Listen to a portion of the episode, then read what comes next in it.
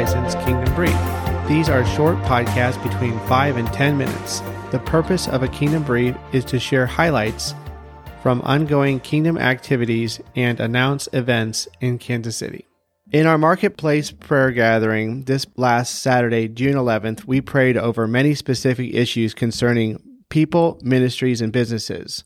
As current issues such as gas prices, the cost of food, and the housing market are at record highs, do you believe there is a correlation between what we prayed for this past Saturday and what we are facing in our current times? Well, you're talking about micro and macro. I mean, pe- people came in with some needs and we prayed Yes, specifically yes. for those needs. We always want to do that. Anybody who's hurting or distressed, uh, feeling some anxiety over a decision or whatever, we want to meet those needs. But we also then took it up to the next level. We prayed for organizations, whether it be ministries or we pray- prayed for businesses and some specific needs and some momentum for them of things that they have going on. And then you can take it up to a bigger uh, level again and say, wow, what is the nation Yeah. facing? What are the nations facing? Yes. And so, yes, there's a lot going on in our, our lives and our world right now. There always is, but we seem to be facing a lot more challenges than normal.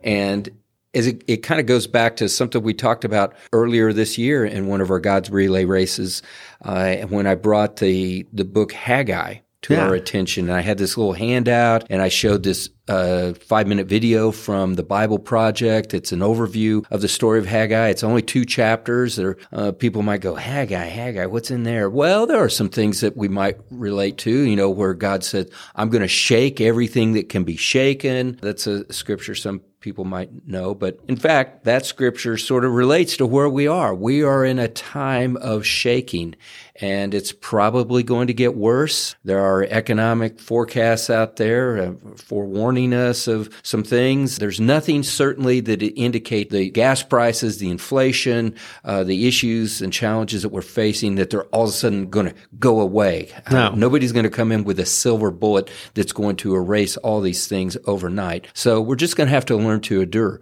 Whether they get worse, well, personally, I think that they might be. I just, I just, uh, you know, it's that Holy Spirit gut feel, so to speak.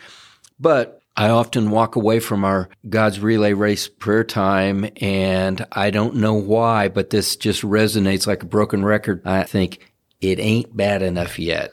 Yeah. It just ain't bad enough yet. In fact, uh, you know, maybe things are going to get worse. Well, we've seen that. And I'm not a doom and gloom kind of a person. I- Right, right. I'm not a glass half full or glass half empty. I'm a glass runneth over from, you know, Psalm 23. Yeah, that's, yeah. that's how I look at life. Uh, but sometimes we just need some corrective action.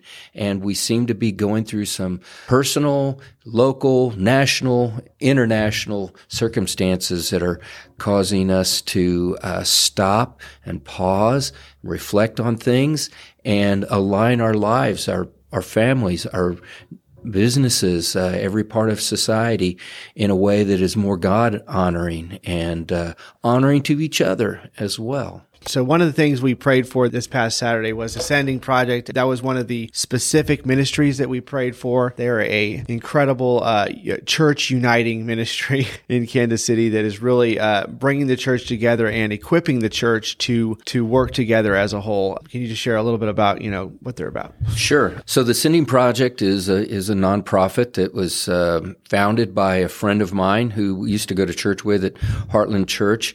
His name is Eric Rochester, and you know, there's it's too much of a story to tell all the details behind it. But basically, the Sending Project is kind of the hub the hub that connects the spokes of all the different churches and the ministries and the kingdom initiatives that are happening across the city. so- uh, yeah. think, think of it when you go into a, a coffee shop, for instance, and you see uh-huh. that bulletin board and you see people put, hey, here, lawn care, child care, or, you know, I'm a realtor or whatever. There's this, this go-to source that you can see and you can find what it is that you might need. And that's what the Sending Project is really about. It has different aspects to it, but at its very core is helping the right hand know what the left hand is doing. It's not just churches. It's, it's, uh, ministries. It's kingdom minded people from across the city, a place, uh, a hub that they can plug into and find out what's going on. There are you know, I, we, the the month before we prayed for the Send,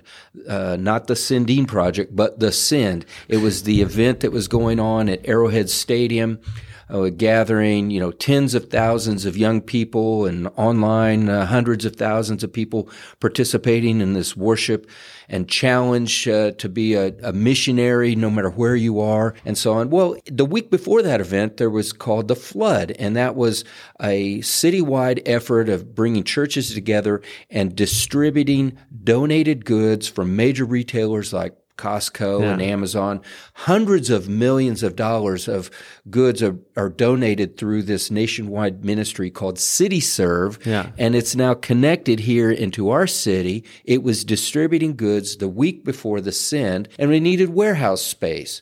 And lo and behold, through just networking across the city, we uncovered uh, here's some warehouse space and had to hold these goods temporarily while churches then distribute them. Well, we need now long term uh, warehouse space because now this this new initiative has been launched in our city.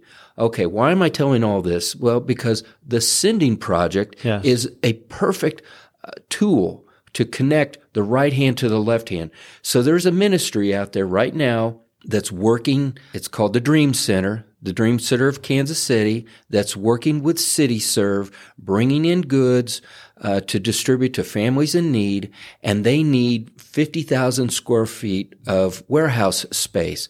So the Sending Project is the kind of platform or tool or uh, bulletin board, yes. online bulletin board, so that the right hand can know, hey, here's resources that the left hand has over here for uh, warehousing, storing of goods that are coming in and being distributed through a network of churches across the city. So we prayed specifically for uh, the sending project to become uh, made more aware to the body of Christ across the city. Right now, I think they have somewhere between three and four hundred churches that are involved, and and I don't know how many dozens and dozens of nonprofits that are, aren't just churches, and uh, lots of people are aware. But we need more awareness across the city yes. so that there's more sharing of resources, synergy, kingdom synergy across our city to uh, make Jesus Christ known across the city and to meet the needs of